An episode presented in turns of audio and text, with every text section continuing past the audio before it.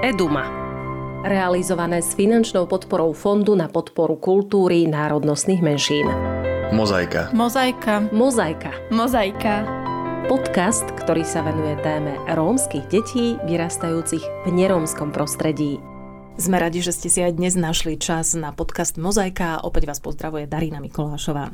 Dnešnou témou budú emócie. Tie emócie riešime všetci, dávajú často riadne zabrať a rodiny, ktoré si osvojili rómske dieťa, sa s nimi stretávajú tiež a často nevedia, ako pomôcť svojmu dieťaťu ich spracovať. Tak sa budeme teraz snažiť trošku poradiť aj rodinám, aj možno deťom. Rozprávať sa budem dnes so psychologičkou Dagmar Kopčanovou, ktorá je už so mnou v štúdiu. Vítajte. Ďakujem, dobrý deň. Hovorí sa, že rómske deti sú emotívnejšie, aj na príprave psychológovia na to pripravujú v prípade, že si chceme osvojiť teda dieťa. Je to skutočne tak? Máte aj vy takéto skúsenosti? Je to pravda, že deti pochádzajúce z romského prostredia sú emotívnejšie. Je to spôsobené zrejme tým ich e, typom kolektívnejšieho života. Je tam viacero ľudí, ktorí sú zainteresovaní do ich výchovy, ktorí sa podielajú na nej a ktorí ich nejako nebrzdia v tom prejave. Vieme, že deti z iných kultúr môžu mať rôzne iné výchovné metódy tých rodičia, alebo vôbec celá tá kultúra je stávaná tak ako si zdržanlivejšie, neprejavuje emócie. Vieme to o tých kultúrach sever severských, povedzme, alebo, alebo niektoré západné kultúry takisto, ktoré e, majú taký trend života pokojnejší a uzavretejší, tak potom po, veľmi pochopiteľne aj tie deti takto reagujú a takto sú výchovne vedené a takto sa vykryštalizujú. A ako je to práve s deťmi v náhradnej starostlivosti? Áno, v každom prípade by sa tie rodiny mali veľmi dobre oboznámiť, načítať si dostatok informácií o tom, ako prebieha život e, vlastne v tejto kultúre kultúre, ako si toto etnikum stavia vlastne jednotlivé e, výchovné zámery, ak si vôbec stavia, možno, že naozaj sú to také veľmi voľné a veľmi prirodzené, ktoré počiarkujú tú prirodzenosť, tú spontaneitu dieťaťa, nebrzdia jeho aktivitu v žiadnom smere.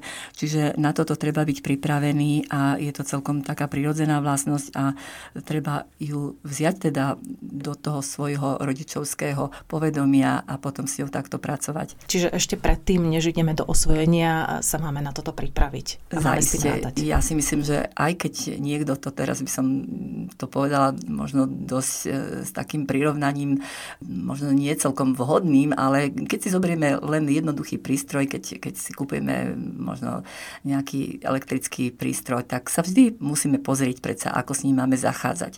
A to bož, keď prikročíme k výchove dieťaťa, tam si musíme naozaj toho dosť načítať a dosť sa oboznámiť. Myslím si, že tej literatúry o ranom detskom veku je naozaj naozaj dosť. Ale naopak sú aj deti, ktoré akoby vôbec neprejavovali emócie, akoby ich nemali? Deti vždy budú mať emócie a vždy ich majú, lebo aj keď sa nám zdá, že to dieťa vlastne sa emočne nejako menej prejavuje, neznamená to, že by tými emóciami neprechádzalo a že by s nimi vnútri nejako nepracovalo.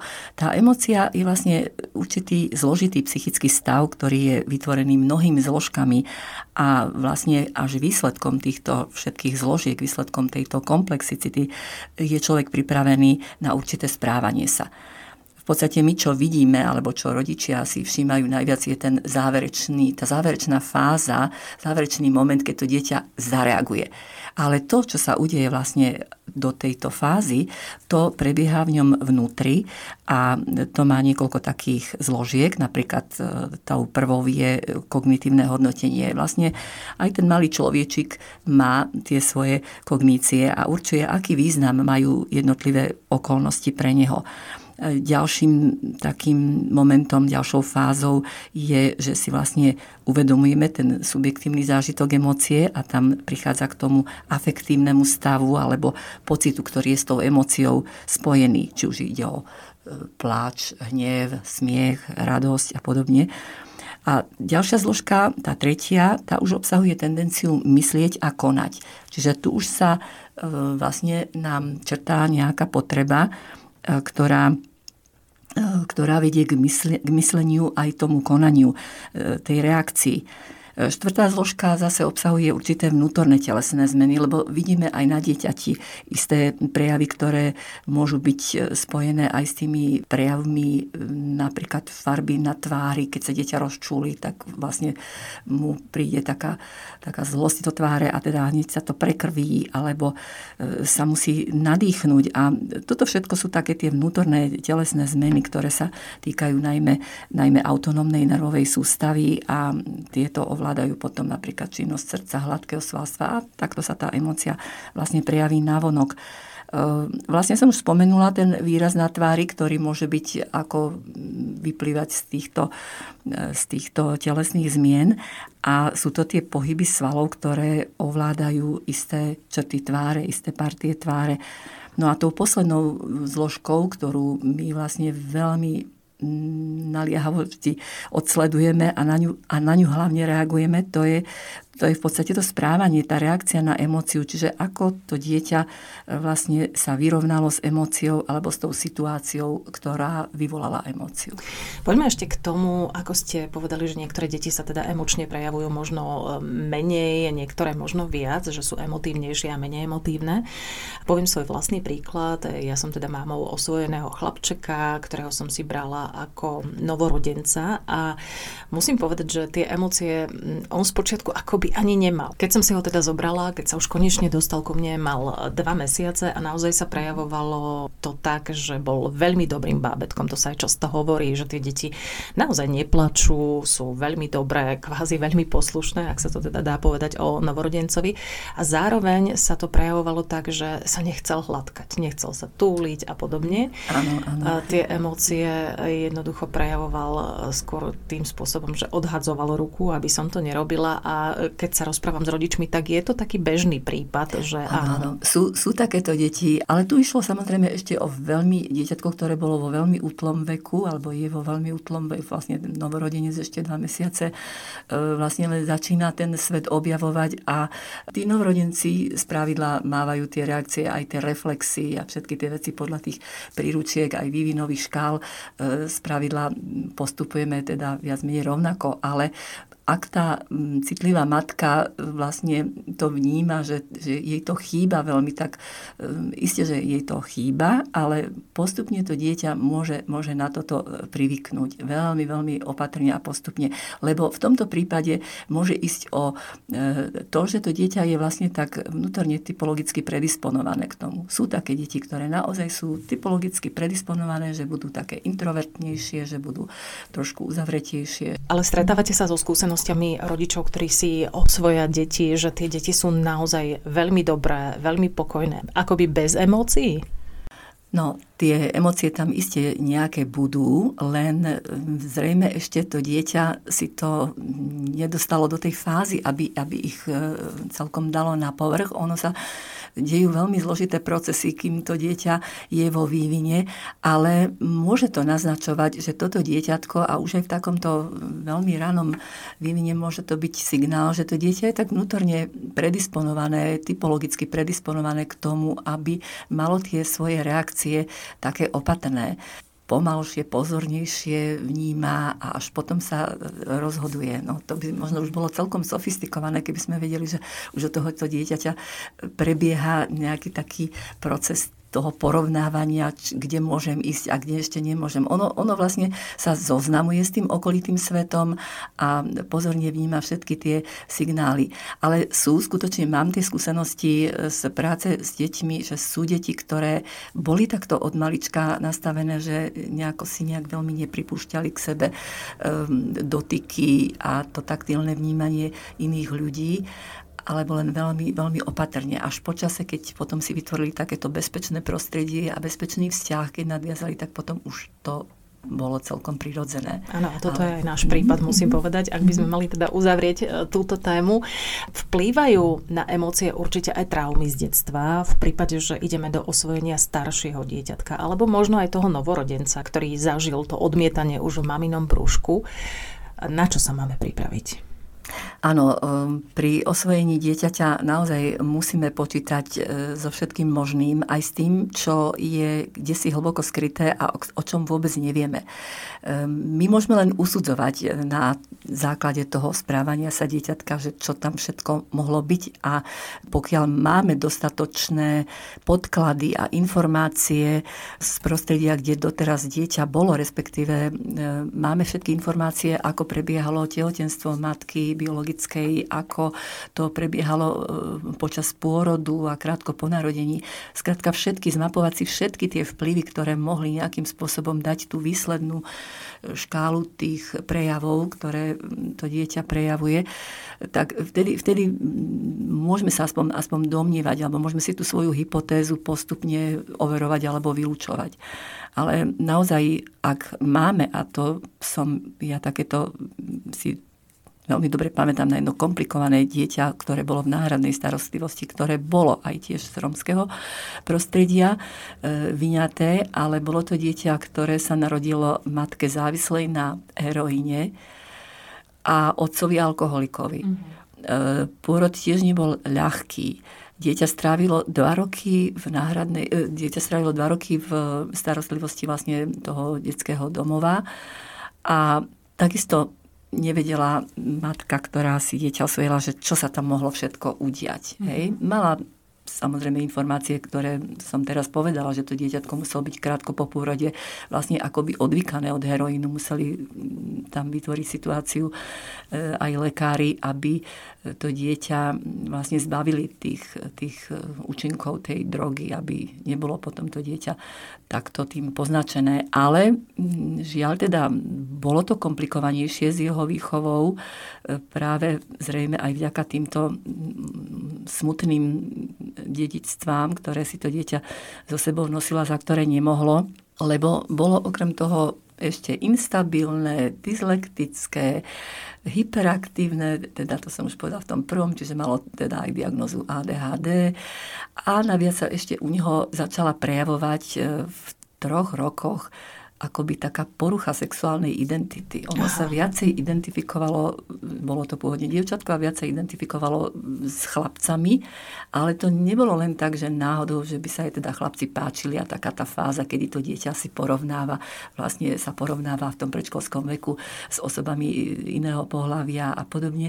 To už bolo tak, že to dieťa naozaj veľmi vehementne trvalo na tom, že chcelo byť tak obliekané, chcelo byť tak česané postupne, eh, keď vyrastalo do toho obdobia dospievania e, na základe rozhodnutia vlastne ktoré bolo motivované ním a tá matka to akceptovala, sa rozhodli rodičia o preliečenie aj z hľadiska, z hľadiska hormonálnej liečby.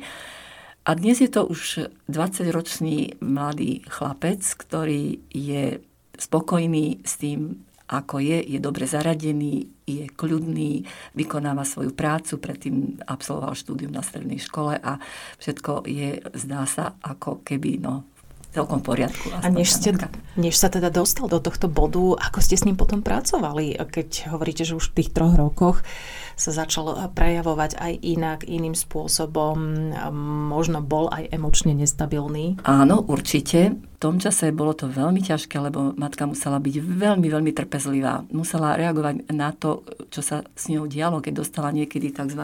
anglicky sa to povie temper tantrum. To sú také tie temperamentálne, afektívne e, reakcie toho hádzania sa buď o zem, alebo hádzania predmetov a rieskania a takého, takého nekontrolovaného a nekoordinovaného správania. Tedy ju bolo treba utíšiť, ukludniť, hľadiť, privinúť k sebe. Ona teda to privinutie a to objatie prijímala.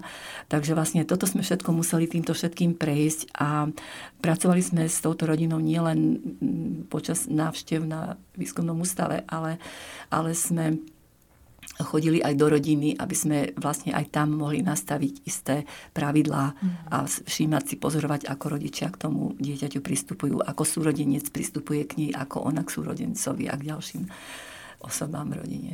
Toto malo teda nakoniec dobrý koniec. Ešte keď sa vrátime k tým emóciám, ktoré sa prejavujú na základe iných traum z detstva, Aké to môžu byť? Aj tie emócie, aj tie traumy z detstva, ktoré môže dieťa teda zažívať? Tak e, všeobecne, keď hovoríme o tom, že čo všetko na človeka vlastne vplýva, aké faktory, tak e, my môžeme si zadefinovať také štyri hlavné faktory. To sú prostredie, dedičnosť, rast a výchova. A už sme hneď pri tom prvom, ten faktor prostredia. Buď to dieťa sa narodí do prostredia, ktoré je aj kultúrne, aj sociálne bohaté na podnety a na rôzne, rôzne veci, aj, aj tie materiálne, samozrejme, že vie saturovať potreby základné, biologické, ako sú hlad, smet a podobne, ale, ale je to prostredie, ktoré je spojené povedzme aj s istými návykmi kultúrnymi a tak ďalej. Tak toto je veľmi, veľmi dôležité dôležité. Dedičnosť sme spomenuli práve aj na tom príklade, aké je to dôležité, aby to dieťa malo zdravých rodičov, ktorí mu dajú dobrý taký základ genetický, na základe ktorého potom už môže stavať. A e, potom samozrejme tá výchova pristupuje k tomu, výchova v rodine na prvom mieste, na ďalších miestach sú to škola a školská výchova a vzdelávanie. A celkom takým, by som povedala, výnimočným, ale nie menej dôležitým faktorom je ten faktor rastu. Ten faktor rastu môžeme si približiť napríklad na porovnaní správania sa a výkonov dvoch jedincov, povedzme deti, ktoré sú dvojčatá. Tie deti, ktoré mali tie isté kultúrne podmienky, teda vyrastali v tom istom prostredí, majú dedične tých istých e, vlastne rodičov, e, majú aj tú výchovu, tú istú, lebo ruka v ruke zvládajú všetko.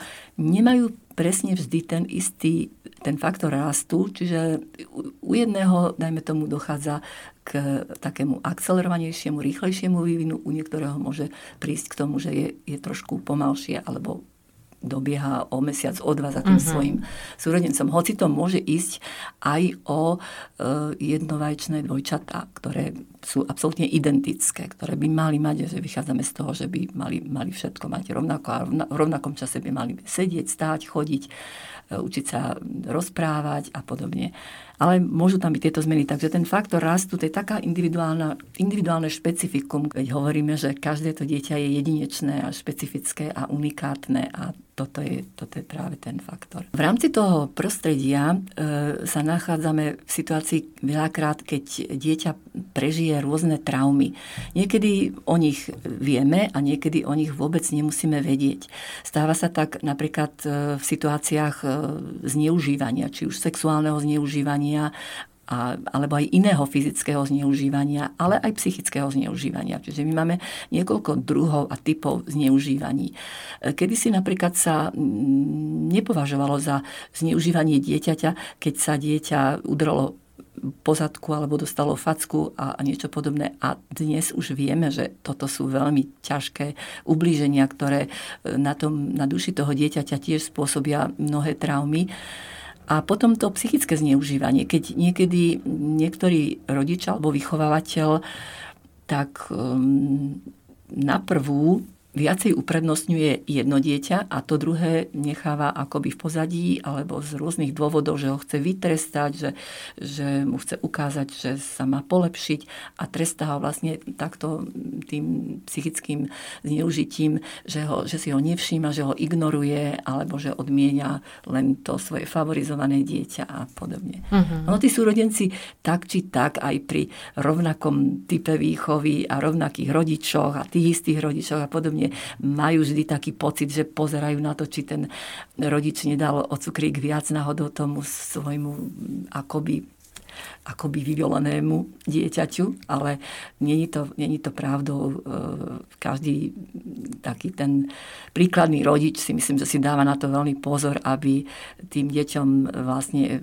rozdieloval aj tú lásku, aj tie materiálne veci a potreby rovnakým dielom.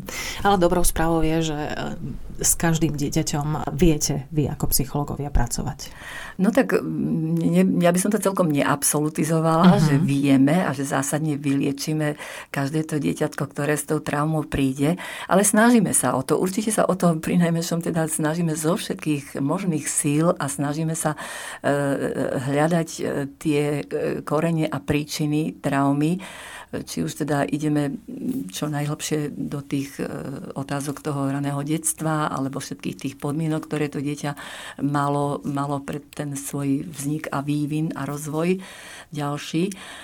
Takže o to sa, o to sa iste snažíme, ale nebolo by to zaiste úspešné, keby tak nerobili aj tí rodičia. Uh-huh. Preto sa treba naozaj, vždy to treba zobrať systémovo a treba vlastne ten problém dieťaťa alebo aj tú jeho traumu vnímať tak, že vlastne aj zoberieme do úvahy aj tých ostatných príbuzných a tých, tých rodičov samozrejme v prvom rade a rozprávame o tom, ako by sme to mohli, mohli ďalej riešiť. Keď hovoríme o emóciách, poďme sa venovať trošku obdobiu vzdoru, pretože aj v mojom prípade, teda v prípade môjho synčeka to bol taký prelomový úsek jeho života, keď tie emócie naozaj vyplávali na povrch, hoci tam predtým som ich nejakým spôsobom nepozorovala a naozaj to bolo veľmi kľudné dieťa. A keď sa pozrieme na obdobie vzdoru, špeciálne u rómskeho dieťatka, mm-hmm máme očakávať a máme sa pripraviť na to, že sa nám bude poriadne hádzať o zem? Tak myslím si, že každý rodič by sa na to mal pripraviť bez ohľadu na to, či pôjde o dieťatko z romského prostredia alebo z iného prostredia. Ono je to také fyziologické. Vlastne e, medzi druhým a tretím rokom celkom prirodzene prichádza e, u dieťatka e, takému javu, ktorý, ktorý u neho nastúpi a do akej miery, akou silou sa bude reflektovať tento jav, to záleží od tej typologickej zvláštnosti dieťaťa, ono vlastne už si začína uvedomovať e, seba samého alebo seba samú. A je to e, fakticky to, že ono si uvedomuje to svoje ja a už nehovorí v tretej osobe, že Miško chce to a to, alebo Janko by chcel tam, tamto a Jankovi daj e, papať. Ono už začína hovoriť ja chcem. A ten pocit tej, tej sily a uvedomenie si tej, tej sily, že, že ja niečo chcem a ja si to vydobiem. A zrazu, keď vidí, že tí rodičia alebo vychovateľia na to začínajú reagovať tým, že oni mu to naozaj utekajú a rýchlo dajú, tak v, v ňom e, tú sebaistotu potvrdzuje a podporuje a môže potom byť veľmi prekvapené to samé dieťa, keď zrazu mu ten rodič alebo zákonný zástupca povie, že a to teda nie. Toto nedostane, že? Napríklad keby siahlo po nožniciach alebo veci, ktorou by si mohlo ubližiť. Tak to dieťa v istej chvíli môže byť také zaskočené, tým, že dostalo takúto odpoveď negatívnu a môže si zrazu začať vynúcovať. No a teraz pôjde no, taký súboj kto z koho. Či teda e, vydrží ten rodič skôr, že tomu dieťaťu, pravda, že keď je dieťa v prvom období vzdoru tomu a v tej fáze, keď sa už začína rozohrievať do takej tej fázy takého toho typického... Štartovať. Áno, že už začína štartovať, tak je, je bezvýznamné mu niečo vysvetľovať. To ono ako takto nepochopí. A môžeme sa pokúsiť nejako odviesť pozornosť, že niečo lepšie ti ukážem a ukážeme tak, že teda je to také tajomstvo a že ideme mu niečo iné ukázať lepšie a takto. A môžeme nejakú inú prirodzenú vec, ktorú aj dieťa prípadne má rado, alebo, alebo obrázok a, a tak ďalej ho takto týmto zaujať. E, zásada je tu taká, aby sme nedopustili, aby to dieťa sa teda tým, že sa začína už rozhorievať a štartovať a začína už tak pomaličky netrpezlivo podupkávať, aby sme to nedostali do takého, že eskalácie celého konfliktu. Ak to dieťa, ak e, matka, dajme tomu, nemá dostatok času a povie mi, povie mu, tomu dieťatku, teraz nie, teraz to nebudeš, alebo toto nesmieš a hotovo. A nejak už ho nerieši. A ono zase, a ona mu zase povie, že nie, tak tam sa stupňuje práve to napätie u toho dieťaťa emočné a vlastne môže to potom vystreliť do takých tých prejavov až typického hádzania sa o zem a kopania, vrieskania a, a čím viacej tí rodičia sa pokúšajú ako si zobrať z tej zeme a riešiť to takto, tak, tak tým viac samozrejme to dieťa je v odpore. Uh-huh. Takže nedostať to do takej, to je taká prvá zásada, že nedostať to do tej fázy, snažiť sa ho eh, jemne teda odviezť mu tú pozornosť nejakým iným smerom Ale do tretice medzi týmito radami byť trpezlivý a byť pokojný. Nezvyšovať hlas, nerozčulovať sa, aby to dieťa videlo, že nás to až tak veľmi nerozhodilo. Keď dieťa vidí tú nervozitu matky alebo otca alebo od ďalších ľudí, ktorí naokolo sa osnažia uklňať to, tak vtedy je vo svojom živle. Vtedy tam môže urobiť ten teatr a vtedy si to tak užíva. Takže treba ho troška, troška zmierou. Ako ono si môže zavzdorovať, ale nakoniec e, ono na to potom postupným učením príde, že sa mu to neoplatí, že ten vzdor je vlastne aj z toho vyrastie. Ono, ono to sa síce vráti trošku, keď bude mať tých 12-13, niekedy zase v tomto veku začínajú deti mať tú druhú fázu vzdoru, zase z iných dôvodov kedy už majú pocit, že už začínajú dospievať silne a v nich mlátia tie hormóny a to už je zase potom tiež iná taktika.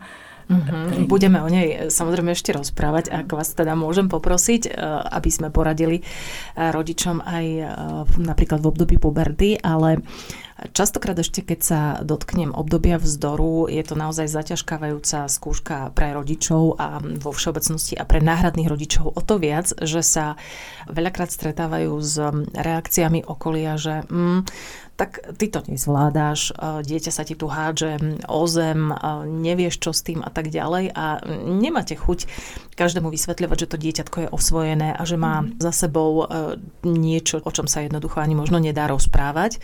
Ako vtedy reagovať, keď nás obvinuje okolie, keď na nás zazerajú ľudia a podobne? Tým ľuďom ťažko zabránite tomu, aby mali tú reakciu, keď sme hovorili na začiatku o emóciách, že majú určité fázy a že vlastne tá emócia výsledkom toho je táto správanie, že aj u nich prebieha rôzny proces toho hodnotenia, do akej miery sa ich to týka, netýka. Niektorí ľudia reagujú nevšímavosťou, iní zase, ktorí majú možno podobné skúsenosti, tak by aj radi poradili a radi by sa do toho zamiešali. Ale myslím si, že v tomto smere má zachovať e, rodič tú svoju e, rodičovskú autoritu a nenechať si do toho nejako hovoriť a konať podľa tých rád, ktoré sme si tu povedali, že sa jednoducho my chápeme, že to dieťa je frustrované, chápeme, že začína to dávať všetkými možnými spôsobmi vehementne najavo, ale nebudeme mu ani hroziť, ani ho zastrašovať alebo nejako inak trestať, že prídu policajti a podobne to takéto metódy e,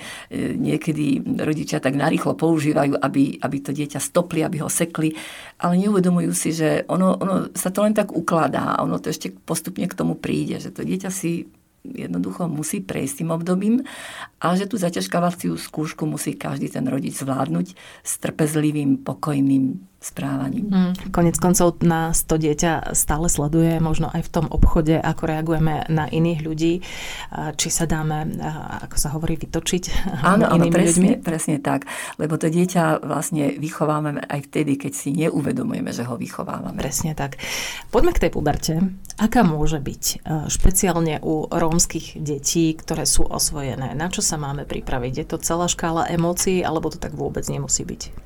No, je to práve, že veľká škála emócií, a ktoré sú spojené aj s tým, že to dieťa, e, ktoré e, sme si mm, osvojili možno trochu neskôr a ono už malo možnosť všeličo odpozorovať z toho prostredia, z ktorého prišlo, si tie aj svoje možno aj niektoré nedobré návyky alebo zlozvyky takisto priniesol so sebou v tomto veku, kedy dieťa e, už je na Prahu toho dospievania, e, sa okrem tých samozrejme fyziologických reakcií a hormonálnych zmien, ktoré v ňom prebiehajú, e, sa dejú aj psychické zmeny. A iste tým, že sú v ňom tie afekty, nálady, aj vášne trošku vyostrené. viac vyostrené, alebo teda nie sú, nie sú, nie sú tak zabrzdené, ale naopak e, sa pýtajú, že sa idú, idú prejaviť,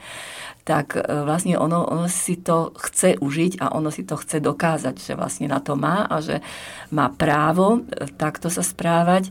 Takže tam už ale vieme, keďže je to dieťa, ktoré už na Prahu dospelosti už má vytvorený istý aj kritický rámec e, správania sa svojho a správania iných ľudí, že už môže všeličo odpozorovať, tak tam už môžeme trošku mm, pristupovať aj k tým spoločným rozhovorom a konfrontáciám. Čiže tomu dieťaťu vysvetlujeme, aké má vlastne kompetencie a čo môže sám so sebou urobiť. A ukazujeme mu najlepšie na tom svojom vlastnom osobnom príklade, ako sa dá zvládať situáciu, keď ma niečo nahnevalo, keď som frustrovaný alebo frustrovaná, keď sa mi niečo nevydarilo, keď som niekde prehrala alebo prehral.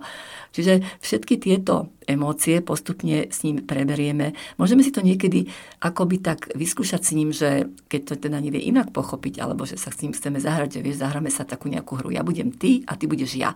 A ty budeš teraz e, mojou mamou a ja budem teda tebou a ja teraz budem so sebou toto všetko robiť. A potom sa to dieťa rozosmeje, uvedomí si to, ako pri takejto, pri takejto spätnej väzbe, ktorá je možno takouto vyvolaná tou modelovou situáciou. To dieťa vlastne tak celkom prirodzene pochopí, že um, malo by si trošku dávať na to svoje správanie pozor, malo by sa nejako tak korigovať, že tá seba korekcia patrí uh, už uh, do toho diapazonu tých, tých e, reakcií, ktoré majú tí dospelí ľudia, že to už sú vlastne veľmi pokročilé spôsoby správania sa, kedy sa už ja viem ukočírovať, že som už není ako ten nejaký žrebček, ktorý tam pobehuje a ktorého kým neosedláme a neskrotíme, tak bude stále taký, že už si vie sám trošku so sebou poradiť. Uh-huh. A, a veľmi dôležitú vec ste teraz povedali, že nie je hamba prejaviť pred dieťaťom, že aj ja som ako rodič smutný, nahnevaný, takisto to asi aj pomenovať. Áno, áno, presne tak, lebo to dieťa ešte tie emócie síce môže cítiť, ale nevie vlastne ich zaradiť. Nevie ich ani pomenovať. Ono sa s emóciami... Potom sú ľudia, ktorí mm, aj medzi dospelými sa vyskytnú takí ľudia, ktorí nevedia o emóciách hovoriť.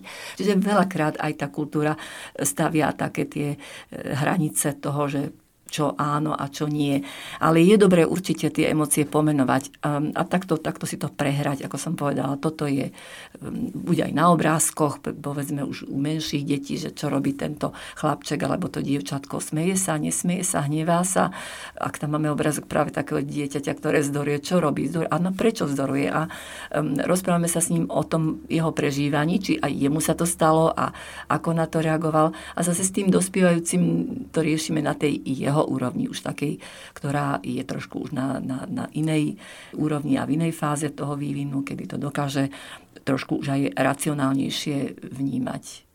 Konec koncov na odľahčenie poviem ja svoj príklad e, opäť so synčekom, keď som mala pocit, že teda tie emócie sú až príliš vyhrotené a radila som sa s jednou svojou kolegyňou psychologičkou, tak tá mi povedala, že vieš čo, to je dobré, že sa prejavuje emočne, lebo aspoň má pocit toho blízkeho, bezpečného prostredia. Čo si vy o tom myslíte? Je to ano, naozaj tak? Presne, je to presne tak, že to dieťa, keď vie, že si to môže dovoliť, že má to prostredie, ktoré, v ktorom sú tými hlavnými atribútmi láska, bezpečie a istota, tak môže skutočne sa prejaviť také, aké je. A nemusí, nemusí sa vôbec štilizovať, nemusí sa ukazovať, že je stále usporiadané a slušné a disciplinované a podobne.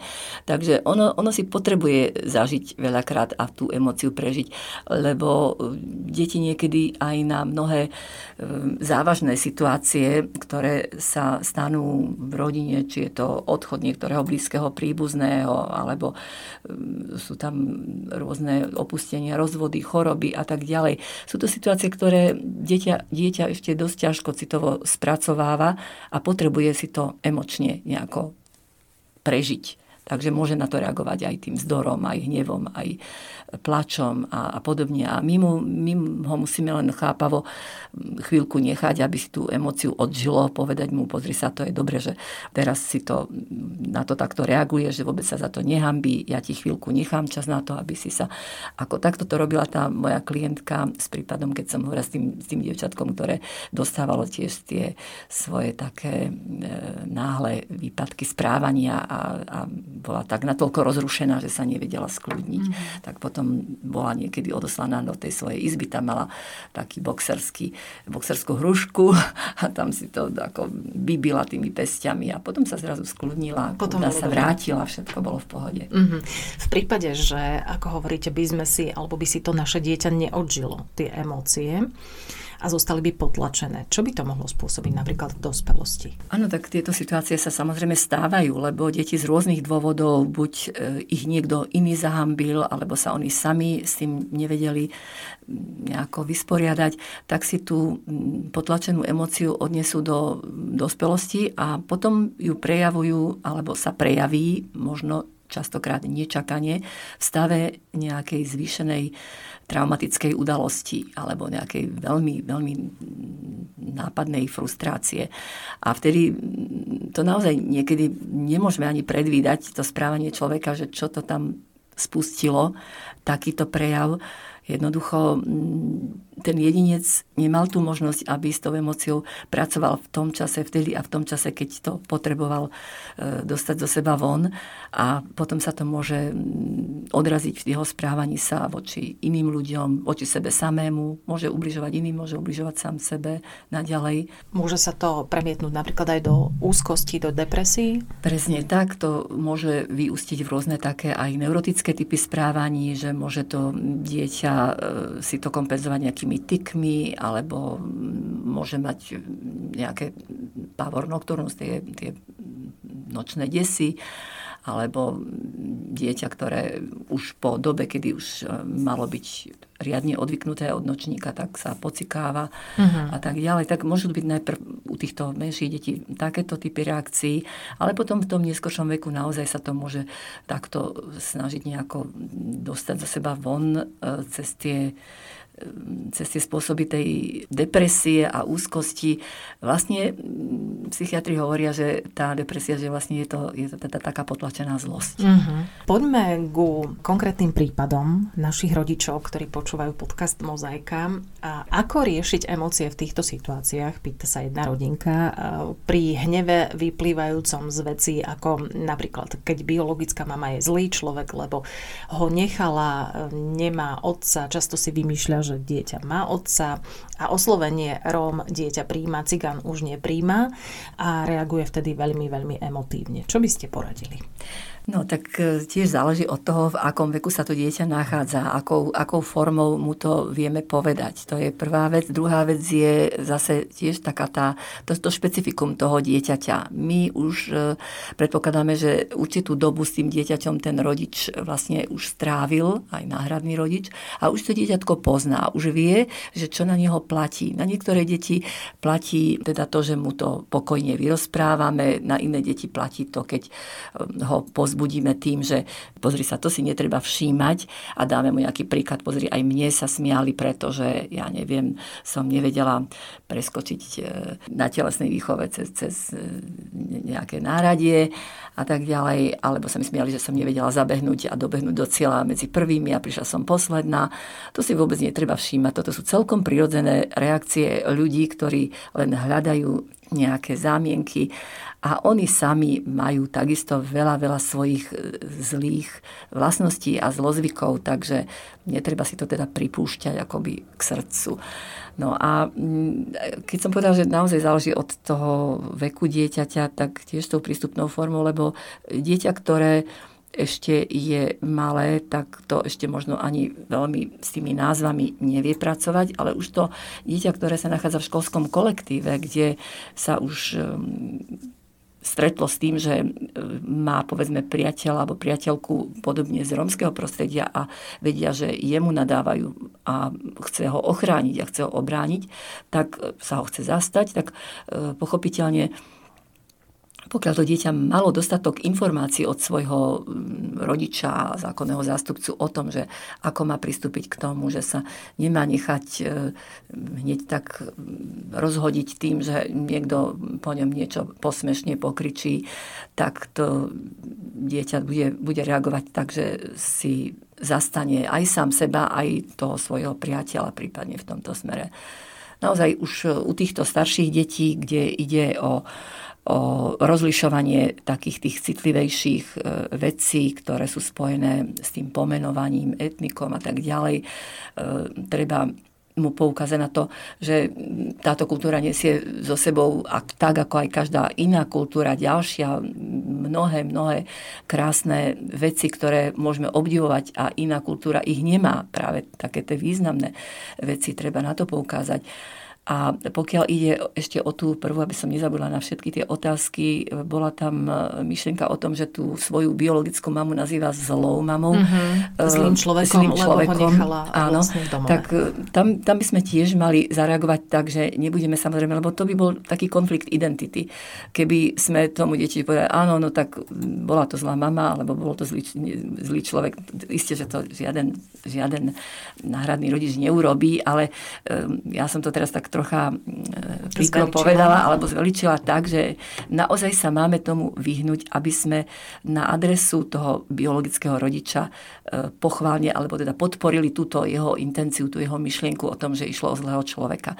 Um, povieme mu, že pozri sa, my sme neboli v tej chvíli na tom mieste, keď sa tvoja mamina rozhodla urobiť tak, že tebe bude lepšie práve v inom prostredí a teraz si tu v lepšom prostredí dala ti tú možnosť, takže vlastne nebola najhorším človekom na svete, ako to ty hovoríš. Vidíš, že niekedy nevieme pochopiť všetky tie okolnosti, ktoré sú práve príčinou toho, že niekto zareaguje tak alebo onak. Hej? Že ja môžem mm, teba počuť kričať z druhej izby a pribehnem a začnem ja na teba kričať, prečo, prečo tu je taký krik a ty si možno kričal preto, lebo si si pichol klinec do nohy a niečo podobné. Čiže vidíš, musíme za tým všetkým hľadať nejaké príčiny, ktoré vždy môžu byť veľmi špecifické. To ste veľmi pekne povedali. Naozaj sa asi aj vyhnúť tomu, aby sme akékoľvek súdy smerom k biologickým rodičom aha, vyriekali. V prípade ďalšej rodinky deti ich trápi zaťatosť alebo neústupčivosť a s tým súvisiace rôzne druhy emócií. Pýta sa rodina, či ide o rómskú hrdosť v tomto prípade. Mm, niekedy sa hovorí, že isté kultúry majú také svoje vycibrené niektoré vlastnosti a mm, či ide práve o takú tú rómskú hrdosť, alebo ide len možno taký trošku odpozorovaný alebo odčítaný z iných zdrojov e, návyk. Je to istý typ tiež takého prejavu tej, tej vlastnej identity nad tým, že ja som na to hrdý. A ono v podstate e, nič zlom, veď e, človek by mal byť hrdý na tú svoju identitu, lebo inak by došlo v tom, v jeho vnútri, v takému vnútornému konfliktu. A to už e, vlastne potom začína s tou osobnosťou robiť rôzne, rôzne divy aj s tým jeho správaním sa to vlastne v tom správaní najviac odzrkadlí. Čiže ak to dieťa je hrdé na to, že je Róm, alebo že je niekto Maďar, alebo že je niekto Slovák a že niekto je Američan. Je to v poriadku, ako všetko má samozrejme svoje medze. Neznamená to, že tým, že ja sa budem stavať do tej pózy e, toho hrdého nejakého príslušníka istej rasy, kultúry, etnika a tak ďalej, neznamená to, že tých druhých ponižujem. Ako, a to myslím, že najviac treba tomu dieťaťu um, vysvetliť, lebo deti majú tendenciu sa niekedy tak vo svojom kolektíve ukázať, že sú lepšie a že majú naviac a že sú oni práve tí dôležití. A iné deti, aby si skompenzovali vlastnú frustráciu, lebo nedokážu možno niečo narýchlo povedať, čím sú oni také špecifické a jedinečné a oveľa lepšie v nejakej zručnosti, tak začnú toho jedinca devalvovať, začnú mu povedzme nadávať takto, že a ty, čo ty rozprávaš, aký si ty hrdý Róm, ty si len obyčajný cigán. Takže môžu to takto znevažovať. Ale aj na to treba tie deti pripraviť. Treba vlastne e, budovať ich e, taký pocit seba dôvery a seba istoty a seba docenenia, ktoré im bude pomáhať práve v takýchto chvíľach. To budú tie ich nástroje, ktorými si budú pomáhať, keď ich budú druhí ľudia emočne zraňovať. Ešte to ukončíme takou úsmevnou poznámkou jednej rodinky, ktorá má pocit, že sú deti veľmi empatické. Hovoríme teda o rómskych e, deťoch, ktoré majú v náhradnej starostlivosti a ide im všetko cez srdce, keď to súvisí teda s tými emóciami. Keď sa začneme jašiť s rómskymi deťmi, píše tá rodinka, oni sa veľmi rýchlo prepnú do úplného cirkusu a my to musíme potom rýchlo skrotiť. to, je, to je celkom možné, lebo oni sa tešia, oni sa vytešujú z toho, keď dostanú tú spätnú väzbu takú emočnú spätnú väzbu, ktorá je identická s tou ich vlastnou mm, prežívaním, teda tej ich emócie, s tou ich emóciou, tak potom vedia, že si to môžu užiť a že sa môžu... No, snažíme sa im dopriať a snažíme sa im vytvoriť také situácie, aby to mohli urobiť bez toho, aby si nejakým spôsobom ublížili nebodaj, ale že si to môžu, môžeme to môžeme, môže to sublimovať do nejakej inej um, aktivity, napríklad uh, krásne spievať, tancovať a, a robiť nejaké cviky a jednoducho prejaviť sa v tom, v čom sú dobrí. A možno sa aj pridať prípadne k ním. Presne tak, prečo nie? A uzavrieme to teda takto pekne, hovorí psychologička Dagmar Kopčanová, s ktorou sme viedli rozhovor v dnešnej mozaike. Ja vám veľmi pekne ďakujem za to, že ste prijali pozvanie do štúdia. Ďakujem aj ja za pozvanie a pekný deň. Realizované s finančnou podporou Fondu na podporu kultúry národnostných menšín. Eduma